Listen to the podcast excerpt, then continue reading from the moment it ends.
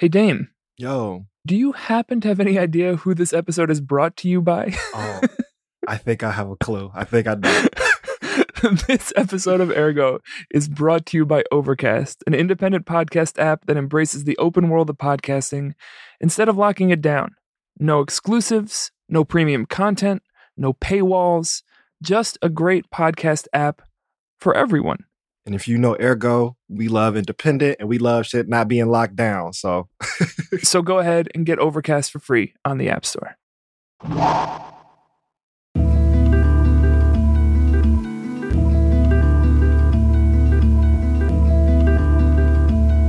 We want freedom. I'm a scholar in almanac. Well, hello. hey, It's AirGo. yes it is. I am Kiss, I am Damon. And what we do here is reshape the culture of our city and world for the more liberatory and creative. Damon, what's going on with you? Oh, you know, the world's just spinning, trying to trying to treat it well and appreciate what it's given. But very excited to to for this conversation. How you feeling? I'm all right. I'm uh in a relevant way, I am verklempt. I am a little overwhelmed, uh, but I was glad that we had the space today to unpack something that I think, you know, we're, we're not a big talk back to the news type of show, but this is mm-hmm. something that felt relevant and important. And it's a conversation we've been having for years and want to figure out how to do more in a produced public way. And so this is this is an effort towards that. Basically, we dive headfirst into the The blacks and the Jews.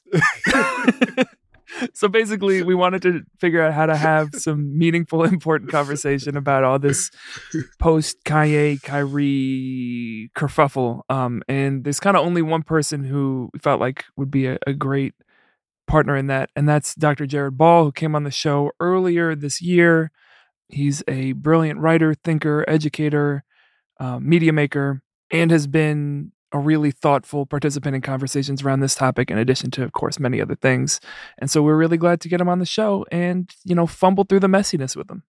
So yeah, we we had Jared on originally episode 296. So after this conversation, if you want some more, go check that out. We also briefly reference a dinner I had at Farrakhan's house that is becoming folklore.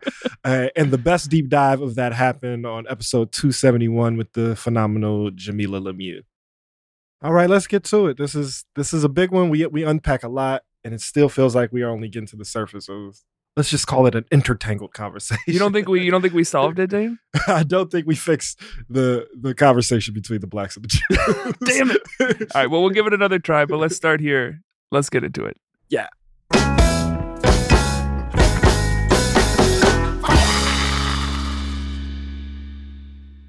All right, we are back. We are in full effect. We are excited to have. I think. I think I'm going to take the leap of friend of the show now returning. Does that seem Uh, fair?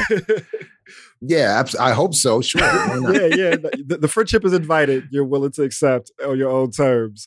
Uh, but brilliant thinker, author, educator, media maker, and critic, um, studier of Africana and journalism and all of the the big word things. Uh, we we have the the phenomenal return of Dr. Jared Ball. Blah, blah, blah, blah.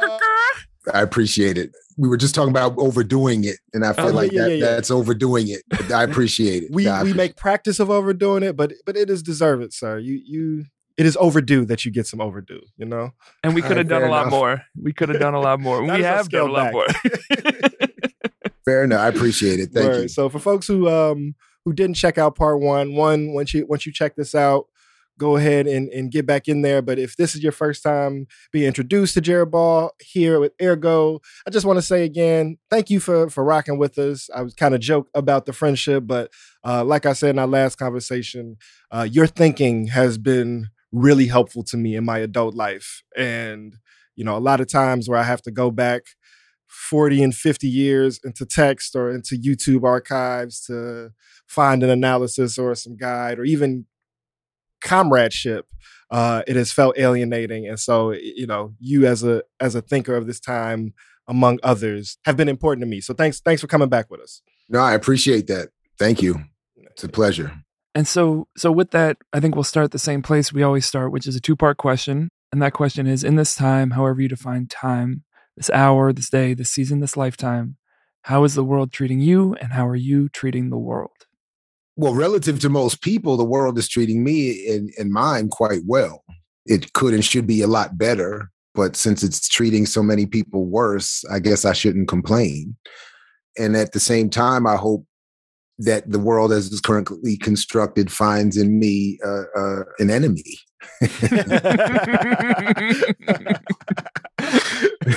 That's great. Yeah. I think you know maybe a place to start, uh, and it, it alludes to some of what Damon said in the importance you've served for for him and for both of us. You know, when we had you on the first time, we talked so much about kind of the the what of one of your central uh, arguments, writings, um, and, and I think this time we want to focus a little bit more on the how and the why of the work you do uh, on a larger scale. So, what would you name it is that you do, and what are you hoping it contributes? What I've always fantasized that my work would be doing is informing and encouraging radical and militant organization and political movement making. I've always thought of the the point that I paraphrased from George Jackson, where he said that uh, the goal of the revolutionary and a non-revolutionary moment is to create space for revolution to occur. I'm interpreting it as a, as him encouraging that like i get it like i know like um we're not on the precipice of seeing the world that i'd like to see. We're not there. I don't feel like i live in a moment where that's happening and sometimes I'm, i feel like it's not even possible. But i just want to encourage it and i want to help create space where people can feel encouraged and inspired to to at least think about radical change and revolution and and all those things you know and and then i i feel like i you know we i and my collective and and my work in general just plays a small part of a of, as you said an ecosystem of of similar like media. The, the word ecosystem really resonates and i would like to get back to like how do you see the landscape or the boundaries of that ecosystem? Uh, but I do want to kind of go back a little bit. One, introduce your work that I think we're referring to, and also I think honor a legacy that, if I said in the last conversation, forgive me for being redundant, but but it was important for me to name. Um, so first, I want to say I found you right, like doing some talk that I thought was interesting. Then I found your page. I mixed what I like, from an observer, it felt like uh, a vestige of some work that you used to do, and you would kind of throw stuff up there scattered. And then maybe right before pandemic, or maybe in it, your page, which was a show that felt like a passion project or thing that you would do at your own capacity, then transformed into what felt like a, a, media entity that made space for a collective of voices and thinkers. So I mixed what I like, turned into Black Power Media, and I mixed what I like was then seeming to be a uh, property feels like the worst word for component revolutionary anti-capitalist media, but a, but a component of Black Power media. So first, I just want you know anyone listening, particularly if you're on the YouTube space, to go subscribe and check out Black Power Media. And there's a, a cacophony of voices and and content to get through, and it's a lot of deep dives. Um, something I saw you do on that space was honor your, a little bit of your legacy and lineage of a mentor that you had a, a, complicated relationship that you named, but you did this really beautiful piece after the passing of Glen Ford, who is a founder of the Black Agenda Report and a radical thinker and journalist and media maker. Um, and I think in your talking about him, one, just condolences for the loss. And I thought it was beautiful the way you in someone's passing named the complex relationship you had in a very sensitive way. But in that naming, it felt like you were contextualizing the lineage of work that you do and that Black Power Media is certain of an extension of. So, can you talk about the lineage of this movement media ecosystem that like brought you to the space of creating this entity? That goes back before the tools we have right now to do that work. Yeah, the the, the you know Glen Ford. Um, yeah, I still struggle to talk. I mean, he he he he he was an immense brilliant and powerful thinker and writer and broadcaster. I told him I'm I am like trying and failing to be like you. And you know, I'm just not that good.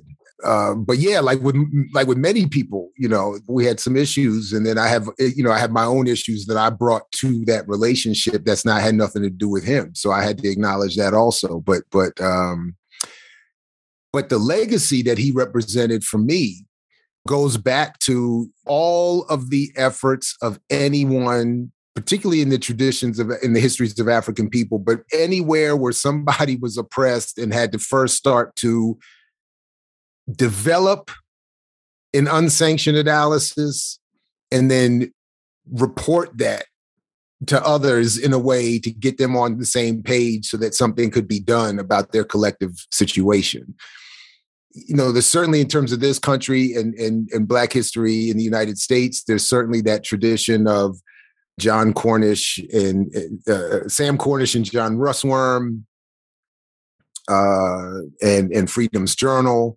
and the, the Negro world from Marcus Garvey and and you know th- this tradition of emancipatory journalism that got picked up, of course, with Emory Douglas and the Black Panther newspaper, the Intercommunal News Service, and that you know Glen Ford comes out of that tradition more immediately, the Black Panther Party, and that kind of reporting in in in that that community based journalism and that's really what I had always wanted to do. Like I was very late to to to YouTube and even to using the internet because I, I thought it was always more important to use traditional airwaves and the mixtape and and spaces where you could really convey things.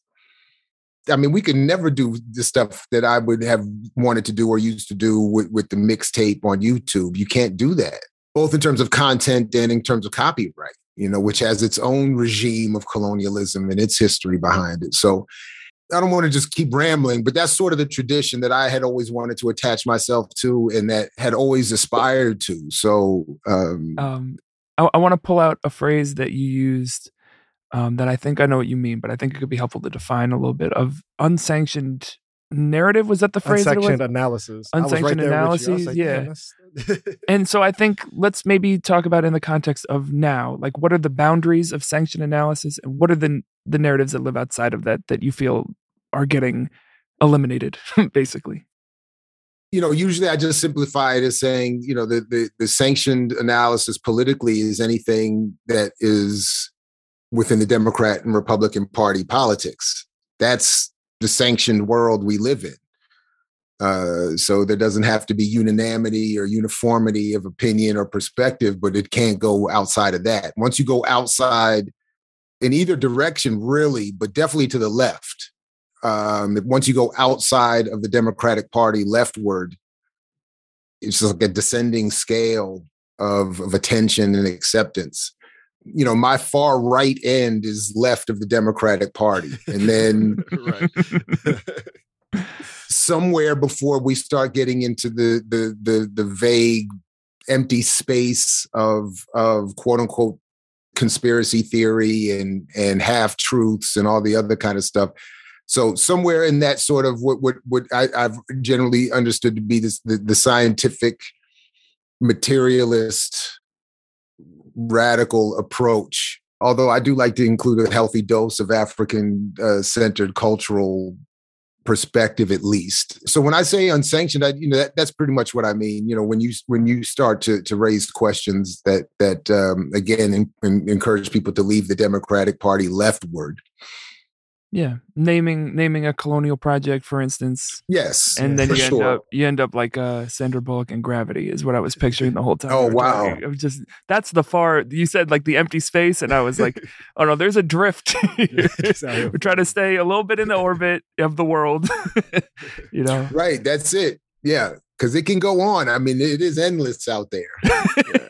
yeah. All right, Daniel. Let's let's get to it. Let's, let's you want you want to get to it? Jump in it. I, I, I pass I pass you the ball, friend so one of the reasons why we wanted to have you back on now one fun thing that listeners may not know is that for the last five years damon and i have been doing a podcast that doesn't get recorded that's just for us which is the blacks and the jews and we've just been going back and forth and unpacking it together uh, are you serious of, right now though I mean, we just have a we have an ongoing conversation, oh, okay. basically. No, yes, and also have been working to yeah, no, there will be a show. show. there will be a show which we can talk about that I would love. To. It might not about. be called the blacks and the Jews. That might be the part. He's, but hey, we don't know. I mean, it might work. it might get to the point. um, but there's been this ongoing conversation that kind of happens in the periphery of the work that people encounter from us that has been, you know, usually reactive or triggered by these moments of like media flare up around a black public figure, celebrity, uh, saying something that's deemed anti Semitic. Sometimes it is, sometimes it isn't. And then the corporate media and just public opinion response to that. And so that's just been an ongoing conversation for us. And part of why it hasn't been public is because it kind of feels like there's very few other people to talk to about it in the ways that feel productive and useful. And that's part of what, for me, I was so glad to find you and your work. And so, in thinking about unpacking this last couple weeks, you're kind of the only person other than Damon that I want to talk to about it. Like, I kind of don't want to talk to either side because I don't think this is an issue of sides. Um, so, thanks for meeting us in the middle here. Um, so, if I can, I, I want to start with you know I'm I'm struck by the the point you made about sides and meeting in the middle because I don't see it as meeting in the middle, and I do see this as an absolute issue of sides. um, whether it's sides being black and Jew, white, black, rich, poor, there are sides here. Mm-hmm. The other thing for your audience, and and I, and I and this is one of the few occasions I think it's it's important for me to do this. I, I do like to share and be clear. I am informed by, in addition to years of study and experience on these particular issues, uh, the fact that I'm the son of a black man and a European descended Jewish mother, who, by the way, as I've reminded folks, even I think this morning, refused, refuses, she's still here, to say Jewish. She is a Jew. Don't say to her Jewish. She's, I am a Jew. I am not Jewish. We're talking about Jews. So just like I heard Peter Rosenberg telling Math Hoffa on his platform recently, you know, if you're not a Jew, don't say Jew, say Jewish, just as a caution. And my mother's whole point has always been, damn that. There's nothing wrong with you. And if you're not saying it with any animosity, what's the issue? and if you are saying with animosity, it's still the label. So I don't, you know, this whole uh, thing of say Jewish so you don't sound anti-Semitic or whatever. Anyway, so I just want I start there, and then I also like to add that I think it's interesting to note that my half brother and my late half sister, my father's first children, are and were high-ranking members in the Nation of Islam. So I always like to point that out. Sometimes for you know comedic effect, you know, it's, it's, it's, it's been a it's been an interesting even if indirect you know upbringing if nothing else i'm getting the scoop if nothing else I'm, and, at minimum it's a great sitcom setup it know? really is it, re- it really is uh, to add one more layer to that and this sort of gets to the point that i want us to, to get to is that I was also raised with a healthy dose of socialism, communism, and labor union politics. And that's where I think, you know, most of this ends up really, you know, falling down. So, right. uh, which would be the the more most appropriate title of the show? Black Jews and commies would be the maybe the sentence. Depends on the show. Depends on the show. Yeah, yeah, yeah. I mean, you know, either way, I'm going to tune in. So, you know, uh, we got one listener. Excellent. Yeah, um, so my point about sides is that that yes, I am. I, I like to point like I'm the product of these two communities, but not in some sort of uh, symbolic hand holding coming together of the two communities. It's like I am the result of a brief, specific relationship and and at the sort of the the intersection of of hostilities. Now, we could get into why these hostilities exist, but by and large, the black community has a hostile relationship is put in a hostile relationship really with everybody, but certainly all those of European descent who accept positions of whiteness within this this society structure.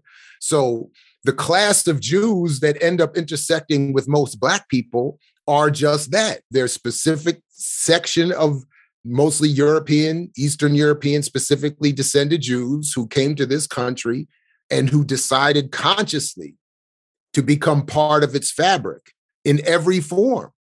At certain points, it has meant involvement in everything from enslavement to colonialism to Jim Crow to redlining to contractual exploitation in, in, media and music to all of the things that end up being you know talked about legitimately and stereotypically but that has come to represent the entire experience or the entire community of Jews and that entire history.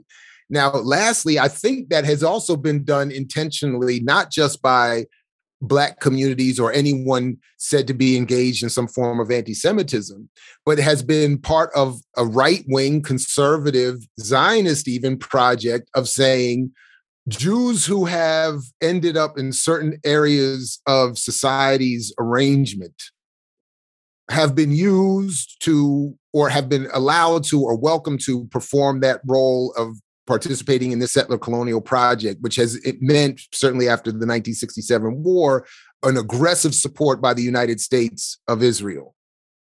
All of that has encouraged, whether we're going back to the Anti-Defamation League and its, you know, right-wing engagement with civil rights as part of this, you know, conservative project, or whether we're talking about today's condemnation of Kanye, Kyrie, or anyone else, the real issue is there can't be an honest discussion about how anybody ends up anywhere in our society or in its economy. And by condemning any criticism as either anti Semitic or some other form of conspiracy or lunacy, it allows for the most conservative forms of the conversation to permeate. And then we can never get to the point where we're actually asking, how did everybody get to these positions? And we just get to the point where, as Dave Chappelle, I think, accurately summarized in his SNL sketch, at least in that one line, he got right. If it's black people, it's a gang. If it's Italians, it's a mafia. And if it's Jews, it's a coincidence and we can't talk about it. And in each case, there is an accuracy that should be outlined. When, when people talk about the Italian mafia, they go into a history that explains how Italians fit into a specific moment in an economy and a society and played a certain role, a certain segment of Italians. Same for Black people who form gangs when there's an honest conversation or, or street organizations, as some of us like to refer to them. Like if we have an honest conversation, you can explain socioeconomically how they end up there. Now, we know when we see Jews end up in certain st- sectors of the economy or society, rather than leaving room for all of the conservative, not just conspiracy and silly, but really it's all conservative explanation for it. Rather than have a conversation that, that makes that moot, we cut it off. It's encouraged to be cut off.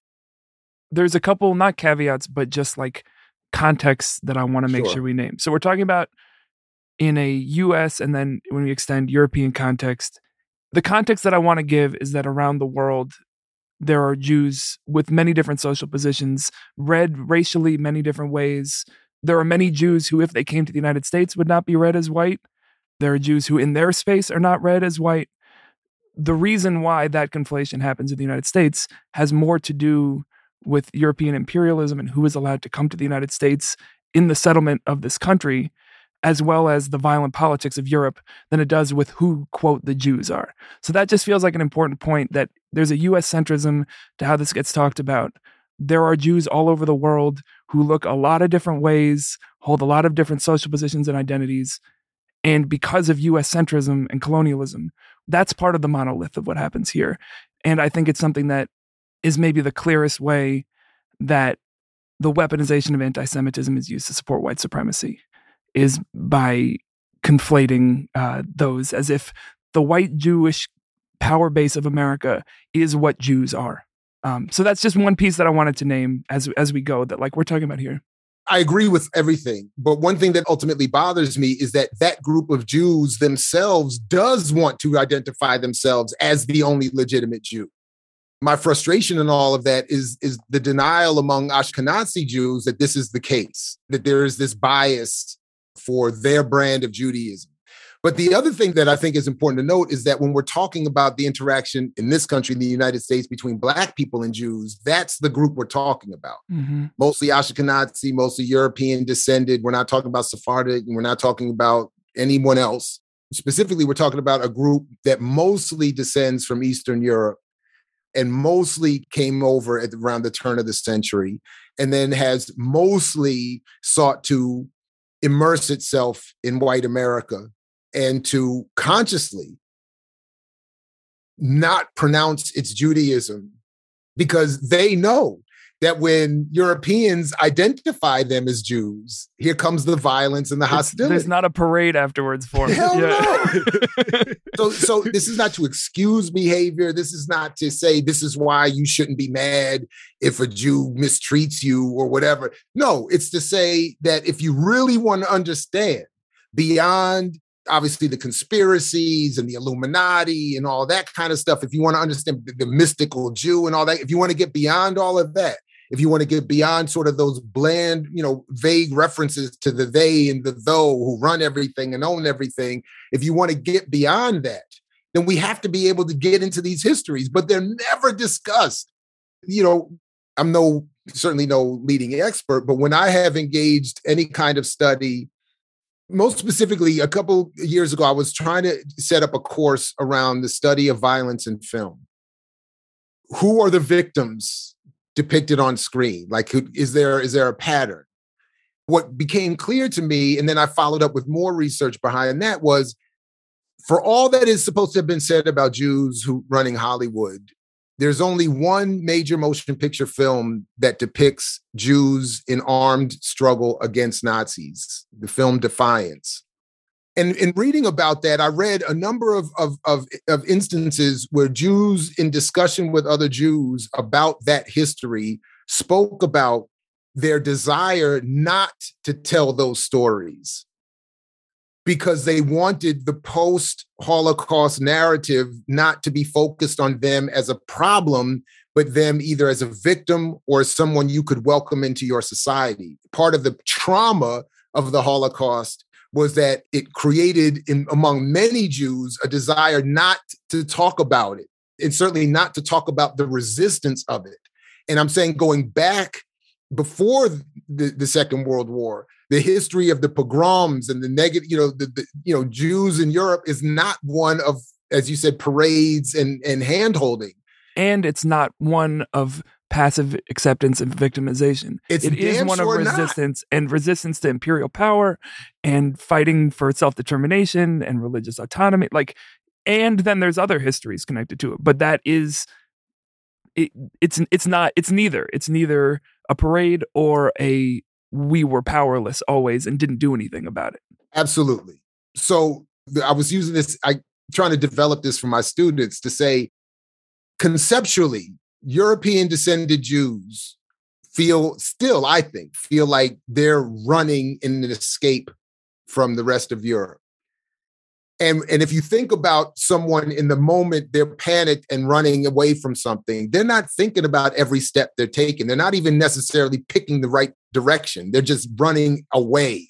They haven't mapped out the course they're running. They don't even have a destination yet. They're not looking down necessarily to think, am I stepping on on on an animal, an ant, another person, a pothole? They're just like, I'm running. And in some ways, I feel like the Jews we end up talking about in, in terms of conflict with Black people here are conceptually running from European nightmares and running towards what they perceive of as the American, the North American, the USA light, and a light they even want to help create. And in so doing, they're, you know, whenever they're, you know, if they're hurting people here and there, they're not focused on that they might not even want to hear from those that they are uh, uh, when they do because they're thinking, "Look, I got to run."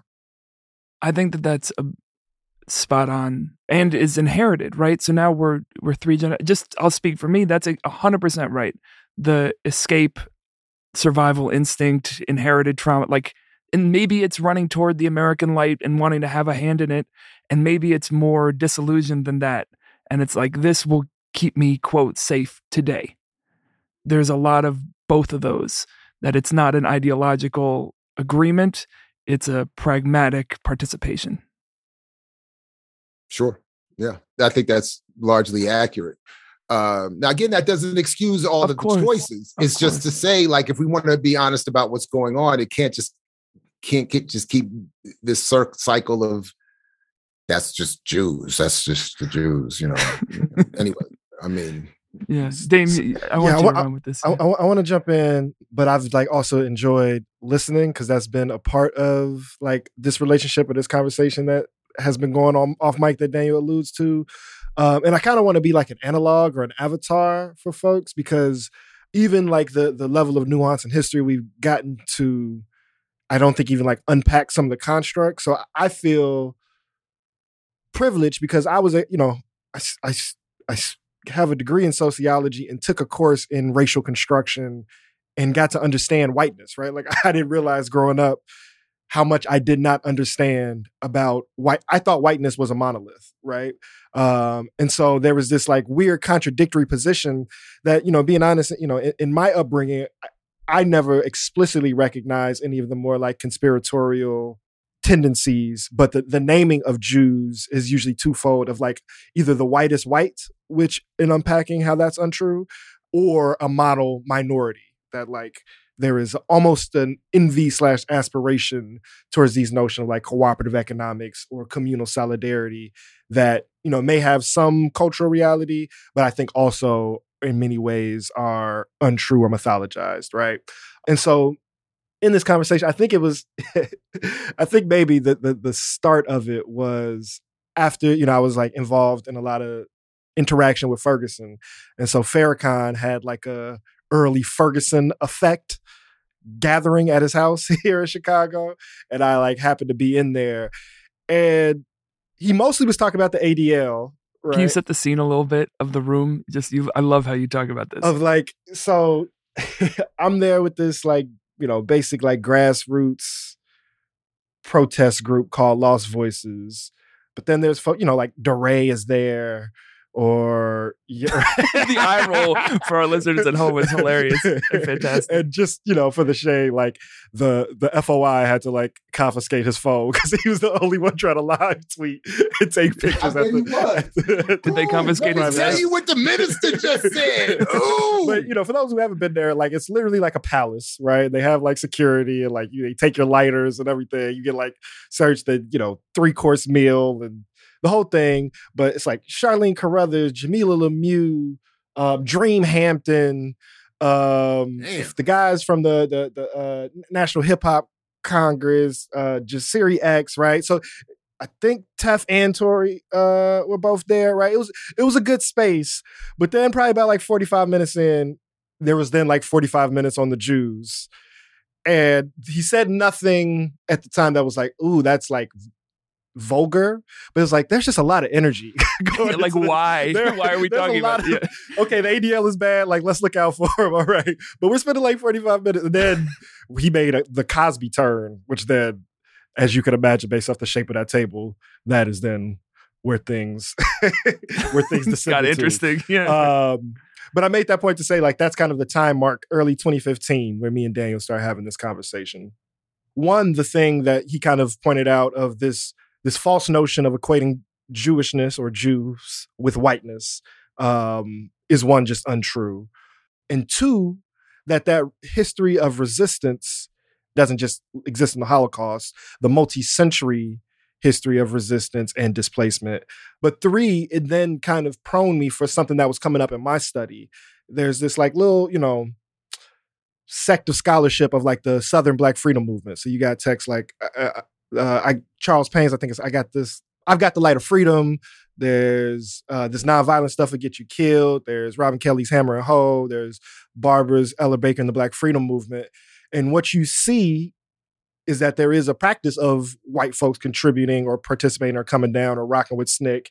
And disproportionately, those northern whites, as they were called, were of Jewish descent, right? So actually what then became clear to me is that the way that the conversation goes and once we get wrapped up in mythology and wrapped up in conspiracy is that similarly to actually your argument in myth of black buying power that this is organized to protect capitalism racial capitalism and white supremacist imperialism right like usually conspiratorial or otherwise the things where people are saying the jews it's usually like a, a way to not say whiteness or to say the state or to say you know shorthand like the feds right? Like all the fears of media being manipulated and propaganda exist right? Like all the fears of capital dominating and land domination and you know rent all of those things exist. But the idea that this one sect being the face of it as a sinister way to take over the world actually stops us from having the conversation similar about the Illuminati of how oppression is organized. Um, and so it's actually then really interesting. Part of it was trying to understand, like, yo, why do we rock so hard, right? Like, is it just because we went to school together? Just because, you know, our moms both taught us things? Or is there a historical trajectory or legacy? And so finding that there actually is a hidden history of deeper, much more intersection and solidarity. And that's why I use, like what I started to see is that so much of what we understand of particularly Southern US fascist white supremacy, Klan type stuff, to summarize it, it was the fears like the commie Jews are coming to rile up the niggers to sleep with our daughters, right? Like that's pretty much what the proclaimed fear was. And I didn't understand that connection or that there was a side by side might not be the, the best way to, but that there was this interconnection or some solidarities that existed. The way we talk about it in this conspiratorial notion erases something that could actually help us be in deeper resistance and and be working towards liberation. There's one piece to that, which is that that is true, and there's Jews on the other side who were Parti- actively participated that were accomplices and drivers of the forces of violence too right? So it's not that the jews were in solidarity right, right and it's right, not right, that the jews were in opposition it's it's the the take the that's the why Chappelle. was that's the. Take Chappelle the, joke uh, the, the the out There And then were we're talking about people we're talking about yeah, uh, people. white people with a particular position choosing where to participate to be honest, my, between a bad memory and not having read everything, so even the book list you just listed, I think I read half of those, and and I don't even remember to what extent they talk about what would have actually been the percentage of whites involved in civil rights who were actually Jews. I think there's always this back and forth about overrepresentation, underrepresentation, but I think both of you make the important point that for me is is the point that keeps getting lost is that the Jews that we end up talking about are a certain class and ideological section of that group. So whether we're talking about those involved in civil rights or those involved left of that, because like there's still Marilyn Buck and David Gilbert who are far, you know, left of that, who never get considered when when even talking about Jews and civil rights it's a class and ideological position that gets ignored. Same thing when, in his more recent version, Minister Farrakhan ends up talking about his long history of, of beef with it, the ADL and how he's been in these elite meetings, and in one case was in this this penthouse of some elite Jew who said he owned everything.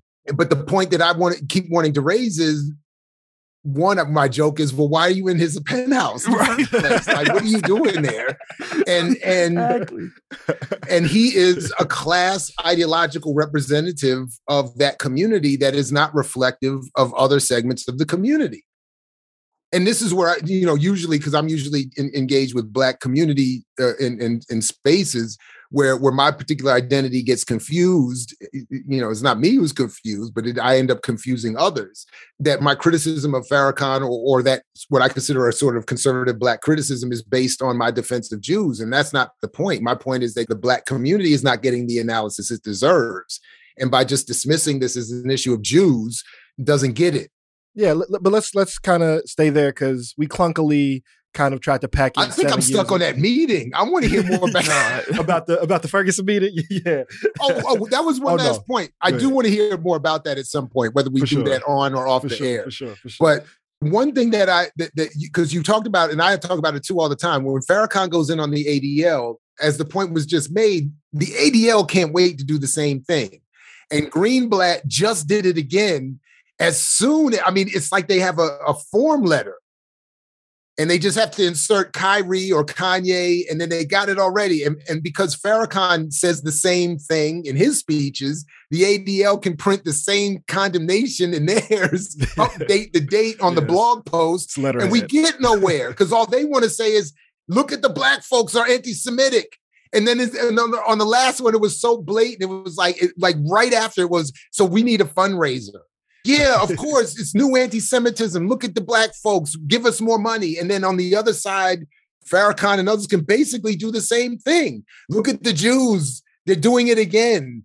Now, support me some more. They're strange, strange Yeah, bedfellows yeah, of yeah, that. Of like they I'm keep each other you. relevant in that they create the Mhm. boogeyman for each other. yeah, no, there's definitely a hustle to it. I would joke like that. I would say, like, we're going to find out one day.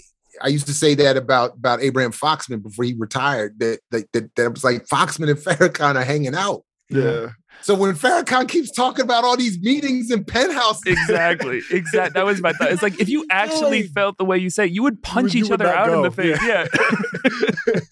yeah. Um, that's hilarious. So I think that gets to, you know, I think we clunkily tried to Pack, pack in seven years of the nuanced conversations we've been having, and then also like a multi-century history to get to the the discourse. And I think what happens and the implications that happen in discourse because you know our, our relationship or this partnership expanded my capacity and gave me some sensitivity to nuances. But then the the the thing that does feel real in a complicated way is we are talking about an inequitable power relationship, right? And so when things are named that I now have information that like, okay, that's just not true or not it, or I understand what you're getting to and like your expression or your vocabulary usage is limited in getting there and it might be the same language trajectory as the intentional dog whistles. And so I, I get how that can, you know, gets rightfully messy.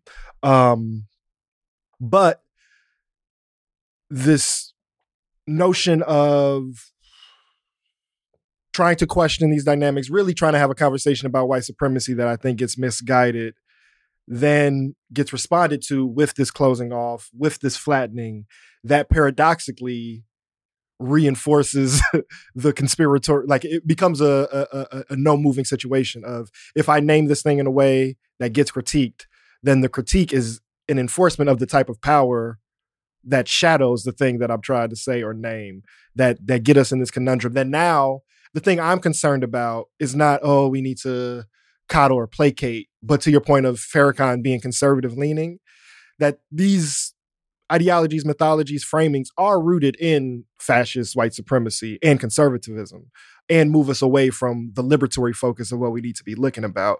So I'm equally concerned with the seeming disciplining of black discourse, even if I disagree with how it is being framed.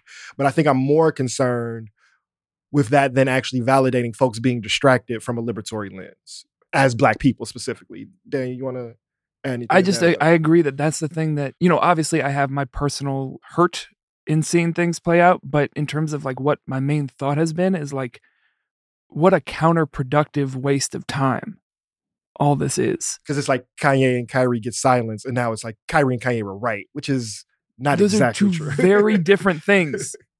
And there's a question about like who's doing the silencing, what are their political incentives for that? What gives them the power to do that? And because it's not some cabal, it's the the backing of the corporate nation state. That's why you can get dropped. Is not because the Jews decided it. It's because your shareholders, your board decided it. And who's on that board? Yeah, sorry, sorry, but and while we're doing this, we're not talking about fucking white Christians right. and like the the the Rockefellers and the Vanderbilts and the Pentagon They and don't have any power. I don't even know why you bring up them up. Them up. They don't You have. know, they're like- powerless. Yeah, so we're giving you a bunch. They're throwing at you. I don't know if you, if I This is me- this is messy. Thanks for bearing with us.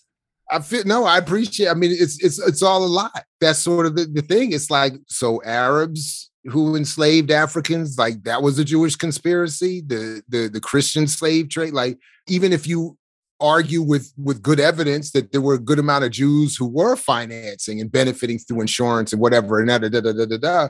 that means that the the the white folks involved, the the Gentiles involved, were somehow powerless. Like all of that, like state power is meaningless. Monarchies are meaningless having control of the CIA and the military is powerlessness. Like, I'm like, what the hell are you talking about? The history seems to me pretty clear. The Gentiles have said you can have these playgrounds of the low class of Hollywood and entertainment and certain media or journalism outlets, provided you play a role politically.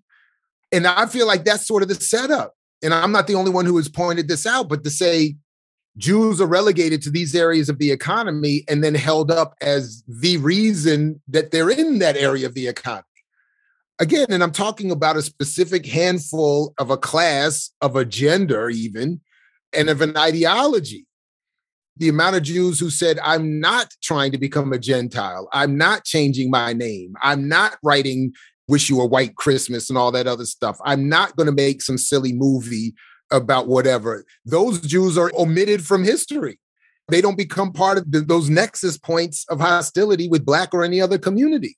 So to ignore them like they don't exist or their histories or the world histories that put them in where that, doesn't exist is really a problem for me. So I, I, you know, yeah, I don't even remember. I don't honestly know if I have anything else to add. If there's a specific question that I'm missing here, but but um, no, we just needed somebody to talk to. It's, it's really what's happening.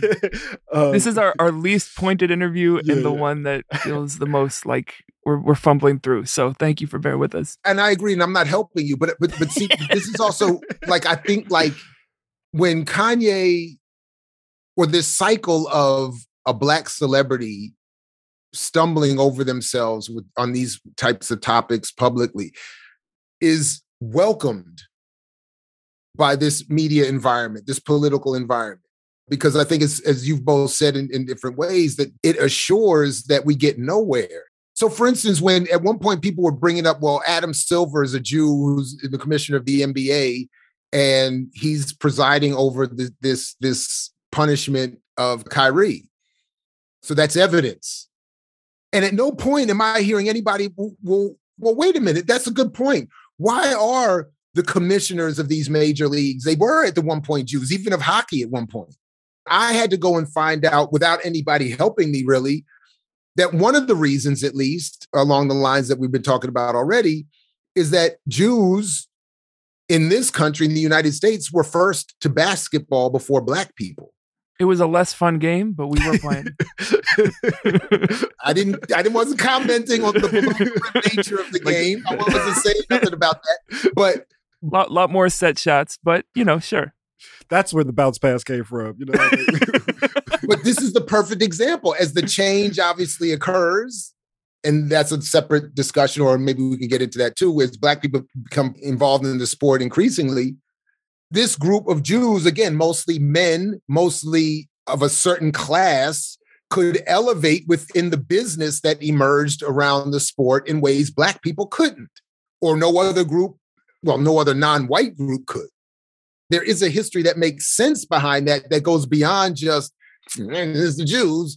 And then we could start to isolate, well, what kinds of ideology and class and gender positions do these folks end up taking? And that's where, you know, I think we have more fruitful conversations, and then we could bring in the other folks that are involved in that as well. Because then it's like, then you don't have to leave any of them out. But there's plenty of people with their feet up in cigars sitting there saying, you know, they're not talking about me today and how wonderful it is. Yeah, well, and I wanted to stay on that point because that feels like the most important thing that gets left out is the who benefits, right? And I think it also explains why when, you know, whether it's running the media, I will use that as an example, what's left out for most people's understanding of why that feels like a dog whistle is that there's a second part to that sentence that is violent when that line is used specifically by white supremacist anti Semitism, right? It's not just Jews run the media, which I do think a lot of people, especially just in the last couple weeks, I've seen like, they're like, why is that a problem to say? Like, there are a lot of Jews who work there. Why is that a problem? And it's because there's a second part to that sentence that hasn't trickled down in the same way that says the reason they're doing that is to destroy our society and control everything and ruin white society basically. Like that's not and part um, of how they'll do that is by puppeting black people. Right. And and so to the point of the ahistoricism or the lack of like the knowledge of the how we got to that like yeah jews i'll speak for me like i know that second part of that sentence. That's been taught to me my whole life that that's what they're saying when you say that. And your hackles get raised when you hear the first part of the sentence and you assume that that second part of the sentence is implied and then the people who didn't know that that was what they were saying was the second part go, hey, hey, hey, like I'm just making a claim of why is Adam Silver running the league and not the assumption that Adam Silver is running, not Steve, right, right, running the league to like, you know, take over polite white society, which is basically what the white supremacists are saying. Does that make sense? I think so. And and in the non-white supremacist sense, conservative black analysis or response of that to, to that is that uh, Adam Silver is running the NBA as part of the further exploitation of black people. And my point is Adam Silver, as commissioner of the NBA, is participating in overseeing an operation that's exploiting Black people uh, with intention and by design, but not as part of a particularly Jewish cabal or It's racial capitalism. It's just the same fucking people as everything else. Yeah. It's the same. Like it, Yeah. the buck stops with the same people on all these things. Like, why would this And- be a different villain? You know, and why y- y- your lens of this is helpful is I think there's a way that you draw, maybe not even explicit, but draw similarities to the Diddy's and the Jay Z's and like the black capitalists who are also participating in exploitation and disruption and disorganization. Yeah. And if you took every Jew out of leadership in sports, media, and entertainment and replaced them with a black person, there would be zero change in the ultimate political content. What would change, it would, what would likely change, well, it would become more sophisticated in its delivery, a la Wakanda Forever and all that other kind of stuff. Right, right. you you the more black people you add into the mix pun intended the more of the cultural affinity the style the approach that makes the the message more difficult. When it was quote unquote just jews both behind and in front of the camera and you have al jolson in blackface doing the jazz singer it's a lot more obvious than when you have tyler perry or ryan coogler and spike lee and ava DuVernay, you know, doing ultimately the same thing politically, but with a, a, a, a legitimate blackness that is is a defense mechanism. So that's really, you know, all I've tried to, to point out in all of this. And then I do, I do, I, I admit frustration in the disingenuousness that I think occurs on, on all sides, because just as much as I'm critical of the conservative black analysis that just wants to call out Jews so that they can get numbers and and claim some sort of radicalness that doesn't exist. I'm equally bothered by the Jewish community's response that is often this idea that that there is this institutional desire among Jews for black liberation. If Kanye doesn't say this, if Kyrie doesn't say this, just like pretty much any other non-black group, Jews are like, I'm not thinking about black people. It's like I'm not. Right. I don't care in both in both ways. I'm not thinking of them as negative, and I'm also not thinking of freeing them either. Like I'm just out here. um, and then when Kanye says something, then it, it, does have that sort of blanket white feel of when white folks just in general, like like after you know Ferguson or something, white folks say, "Oh, I didn't know they were upset." The only difference is you get people like the ADL coming in and say, "No, I told you those black folks are anti-Semitic. Like they have a special anti-Semitism." And then they always pull out the Farrakhan reference and the Hebrew Israelites, and it's like, "Come on, man, come on, man." Like- but what I think inhibits this is I think some of the like when you say, um, "What was it, the cockles on your neck?" Is that what you said? Go up. Is that what the I ha- the hackles, yeah, The Like, hackles. like the hair stands up. Like, Hairs, I'm, right? I'm like ready to to box. You know, I get it. I mean, I you another know, thing Jews were doing early. We're big in the boxing game. That's right. That's right. That's right. You know, so that's why I keep using that that for some reason it's that exchange that Rosenberg just had with on Math Hoffa's platform that the defensiveness ends up inhibiting a lot of the conversation too. And then everybody starts to retreat to their corner. And then the only people who really benefit to try to address that are again the existing ruling elite. Among the people who benefit the least are at least one group that we would I would want to isolate are radical Jews involved in real grassroots political organization. Mhm.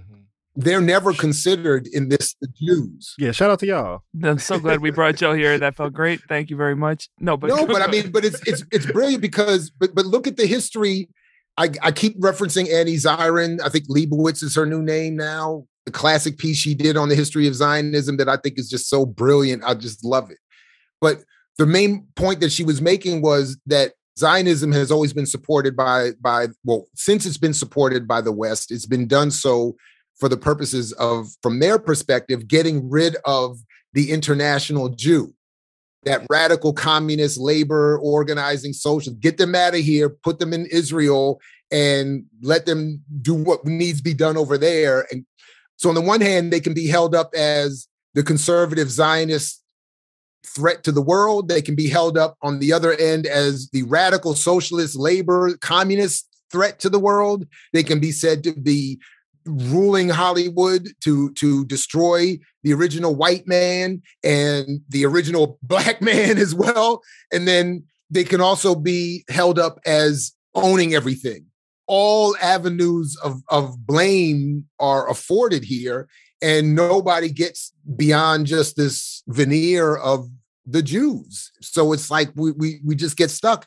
And as I was saying again in my class just the other day, you all said six months. I usually say give it two to three years, but but maybe we're on a new clock. Oh, it's elevated. It's Oh, it's yeah, yeah. escalating. Yeah, I think it's picked sure. up. I, I think we're on another side of a of a. And the cycle reason why that is is not because black people are saying more fucked up things. It's because white conservatives are more anti-Semitic in public now.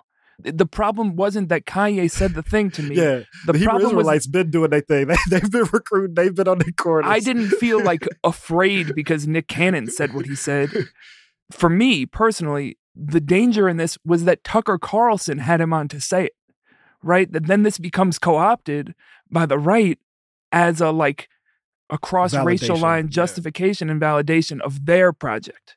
Can't be Right. racist. The black people saying it too. Exact. Just like we see in the political process, like this this mayor can't be a fascist. She's a black woman who's a prosecutor, a queer black woman, right? Like there's this platforming of individuals as representative of their community as a way that serves the project. I had a similar thought, but not quite the way you put it. So that was interesting. Why aren't we raising a question about the platform inviting Kanye? You know, I even felt that way about the reporters standing in front of Kyrie demanding he renounce anti Semitism. And I kept thinking, why don't you take that energy with the mic and the, and the camera and go find someone who would actually have something meaningful to say about this subject? And I'm, and, and I'm reminded, but that's not the point. On a non-conservative space, it works the same way for liberals, in the sense that it it revalidates a sort of liberal Zionist conservative sort of approach to to to, to politics um, that then becomes, if I'm hearing you, getting your point correctly, enhanced, take it to a new level of rabidity, if that's a word. Is that is that a word? It, rabidity, rabid nature, like I a higher that. level of rabid. I don't know. It Mhm. feels good. I don't know. You're playing into anti-Semitic tropes. That sounds like rabbi. We got a big problem here. Oh, no, I didn't- I'm, I'm literally joking. That's not what- I'm joking. I'm joking. Mute square. Not rabbinical, not rabbinical. I was saying rabidity. I thought I was being slick, but no, no, no. See, that's how. Zoom gets you. You know. No, I'm kidding. anyway, I'm I'm I'm I'm I'm not. Yeah, I, I don't. My thought isn't well formed here, but I think you raise a really good point because I know Kanye, and increasingly it seems like a, a, a swath of the so-called left want to kind of move and stay. I want to. I want to get to Tucker, and I want to expose the, to the right wing a new way of being right wing or whatever, some nonsense like that. But but in reality, he should have said, "I'm not going on Tucker Carlson." Yeah, we know who Tucker Carlson is. Tucker Carlson is not going to be a friend to. he doesn't. Black though. right, well, that's- if you that's saw the a whole- Kanye documentary, he was not aware of who Tucker Carlson was until Tucker Carlson supported his crying presidential speech where he was talking about abortion. Like you see him watching it, and he's like doesn't know who the guy is. He's like, "Who is this?" But I still we like feel him. He's, like- he's like, My, I'm sorry. I, I still feel like though that that even in in the the so-called liberal media spaces, Mhm. whether it's Drink Champs or the, the NBA, you know, TV, NBC or Mhm, whatever, mhm, mhm. I don't think that they have any genuine interest in solving these concerns either. I don't think they have any genuine interest in in telling the true history of Jews or of black people or their interaction. I think they want to be able to say he's anti-Semitic because for them it protects that you know conservative range of politics. It does continue to to, to protect even the, the the Zionist ideals um, that they support just as much as anyone else. So it's it's. It's a sanctioned narrative. Yeah, yeah. It, it is a sanctioned narrative. I It- even it said gives- the same thing speaking to Nick Cannon. I felt the same way in in in in humble criticism of Professor Griff. Why are you inviting Nick Cannon to, to get himself in a situation you know he's not ready for? You know he doesn't know even what you think you know. and my point is, you're not inviting an elevated or an advance of the argument or the analysis. You're you're you're in in that instance, you're inviting him to say, clickbait, really. you're just inviting him to say things that he's not, I think, an expert or qualified to talk about, and in a, in a context where it's not going to be laid out, and in a way that's not going to elevate, particularly for Black people, a better understanding of of, of these histories and and what to do about them. It, it ends up satisfying what I think are ultimately a variety of very conservative politics. As Chappelle once said, "Who the fuck cares what Ja Rule thinks at a time like this? like, there are maybe other people who could be having this conversation in public. But they would never. Mm, CNN, is no more than Fox, wants to have an, an, an a real discussion about any of this. So Mhm. I was actually yelling at YouTube. I'm watching a clip. I'm yelling at the TV like I was an old man or like I, you know, you, like you know, I'm watching the thing and I actually felt bad for Kyrie in that moment. I'm like, he's not, he doesn't, he's, He's not, not equipped. he's not equipped. Again, all of the hours he's been practicing basketball, he's not been studying these histories. right. So there are people who have been, while they don't even know there's an NBA playing, they're still immersed in these histories. They don't even know who Kyrie is. They've been studying this stuff so much, but you don't invite them. So I'm, I'm like yelling at the screen. I'm like, if you really want to have a conversation, if you really want to get to the bottom of anti-Semitism, talk to somebody else. Who cares if Kyrie's an anti-Semite or not? Who cares? If you really want to solve the issue and advance us towards ridding the world of anti-Semitism, you are part of a network. I know the guy holding the camera can't do nothing, but I'm just saying you work for a network that's on 24 hours a day, seven days a week. You could find a couple hours here and there to have some serious conversation, but there never is. So how is Kyrie supposed to know any better? If, if like seriously, how's he supposed to know? How's he supposed to know? and in moments where that negative attention and like punishment is being directed that's not really how people learn maybe it's at other points where there could be opportunity but like to be like this is the moment that you're supposed to be able to understand something that fundamentally changes your thinking in order to protect your livelihood it's an unreasonable and unfair demand i think and i think it's a counterproductive one that like you were saying earlier dame like then it becomes evidence for the more conspiratorial claim. Right. Because Right. Tom Brady had a, a MAGA hat in his locker. He didn't lose any of his access or any of his equity. in- He did have his to go to. Florida. but by choice, you know. and- It's almost just as bad as being Right. suspended. Boston, you know, Boston which- was like, no, you've gone too far. but for to your point you of like, you know, that is, you know, where the the real anti even the anti-blackness obviously of the MAGA trajectory, but the the anti-Semitism is coming from and like wearing that hat should be just as much of a signal that's as way worse. Hebrew to Negro, you know. it's And- way worse. and so I think that's a, a really good example. That's a good point. I Um, mean, that is a good point. Yeah. All right. So we we, we, We we're gotta- at the end of your wrap, yeah. time. We got to wind down. Um, we fortunately, or maybe not fortunately, I think also a lot of the origin of this conversation, Daniel was also trying to understand Zionism and Israeli apartheid and Palestinian solidarity. We're not going to have that conversation now, but I didn't want to have the conversation. Those are noting- easy.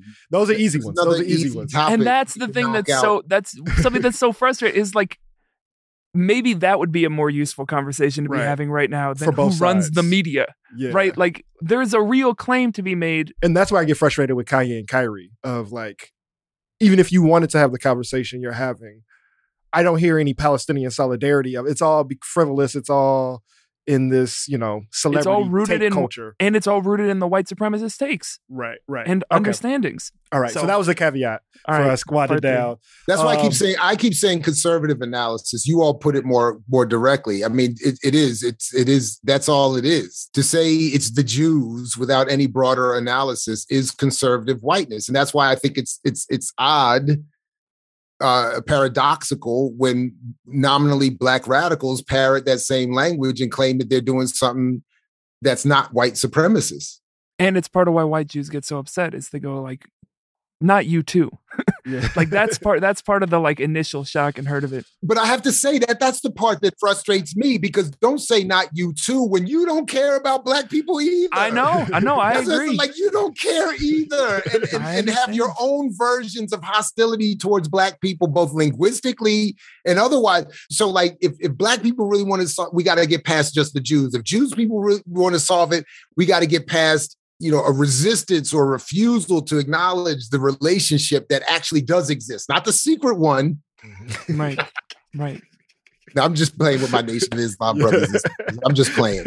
But the real relationship literally your brother. I think the nation really just like loves secrets too. I think it's like, just like there's just like a child like we want to find all of the secrets. Hey, look, I did read the second volume. I did read the second volume. I even took it to the library and checked citations, Okay. checked resources. The book is very well researched. It, the only problem is, well, my the biggest problem is it only focuses on the quote unquote bad Jews. So if you if you if you tell the history of Jews by picking on just the bad ones, you could fill a volume, Yeah. but it it, it it doesn't help black people. That's my biggest problem. It doesn't help black readers to understand much. Yeah. yeah. Anyway, right. sorry. So for the second time, we gotta let you go. I, we, we're gonna have to do a part three, is what it looks like. There you We're go. Have to keep it I up would be honored. I want to play. since I didn't help you with this one, You I didn't help. help. I didn't help. I was No, you no, this know. is great. We want to have this conversation. And I wanted loud. to I also think it's good to to model the fumbling through it. I think that is a big part of where Yeah. the issue is is that there's a fear of fumbling through it. But Mm. but I want to I want to plant the seed of what I want to talk to you next, and it's kind of an intersection of two conversations that I was going to try to squeeze into one, but let's do it with with space. I really want to talk one biggest picture. I really have a desire to talk to black men, black cis men with a liberatory lens, more concretely about patriarchy, similar to how we dug in here, right? And then kind of in that relative to the emergence of movement and how we talk about movement, the, the that rise and fall of BLM. I, I really appreciated the conversations you had as things were really hitting the fan with the folks on the ground, with the black women on the ground, particularly most impacted by it, who I feel like get erased in the conversation. But kind of that, you know, within the conversation of how do we critique movement? How do we particularly relate to, I think, this very valuable iteration that is centering on intersectionality and gender oppression as a bolster of white supremacy and anti-blackness is something that I just want to I want to get down in, in the depths with you on. I, I'm happy to come back. I'll use any excuse, but we did we did cover those issues today because, We- yeah. because all of it comes down to the Jews. That's, that's the bottom line. so you, that was great. That was perfect. So so yeah, I want to I want to get you back and and really dig deep into that and, and- and do some of the similar unpacking. But thank you again for being so gracious with your times and your, and your Any, thinking. no, appreciate you both anytime. Kiss, you got any closings? Just thank you for literally being the only other person in the world that I'm interested in talking to really right now, who I feel like there's other people to talk to, but who I think would be thoughtful in the way that can get through this. So appreciate you and appreciate having someone else to talk to. I know that's right. No, anytime. Thank you both very much. It's been a pleasure and an honor, and peace to your audience as well. Yeah. Thank Much you. much love. you. We we gonna follow up. we'll be back on the line, uh, reshaping the culture of our city and world for the more libertarian creative. Much love to the people. Peace.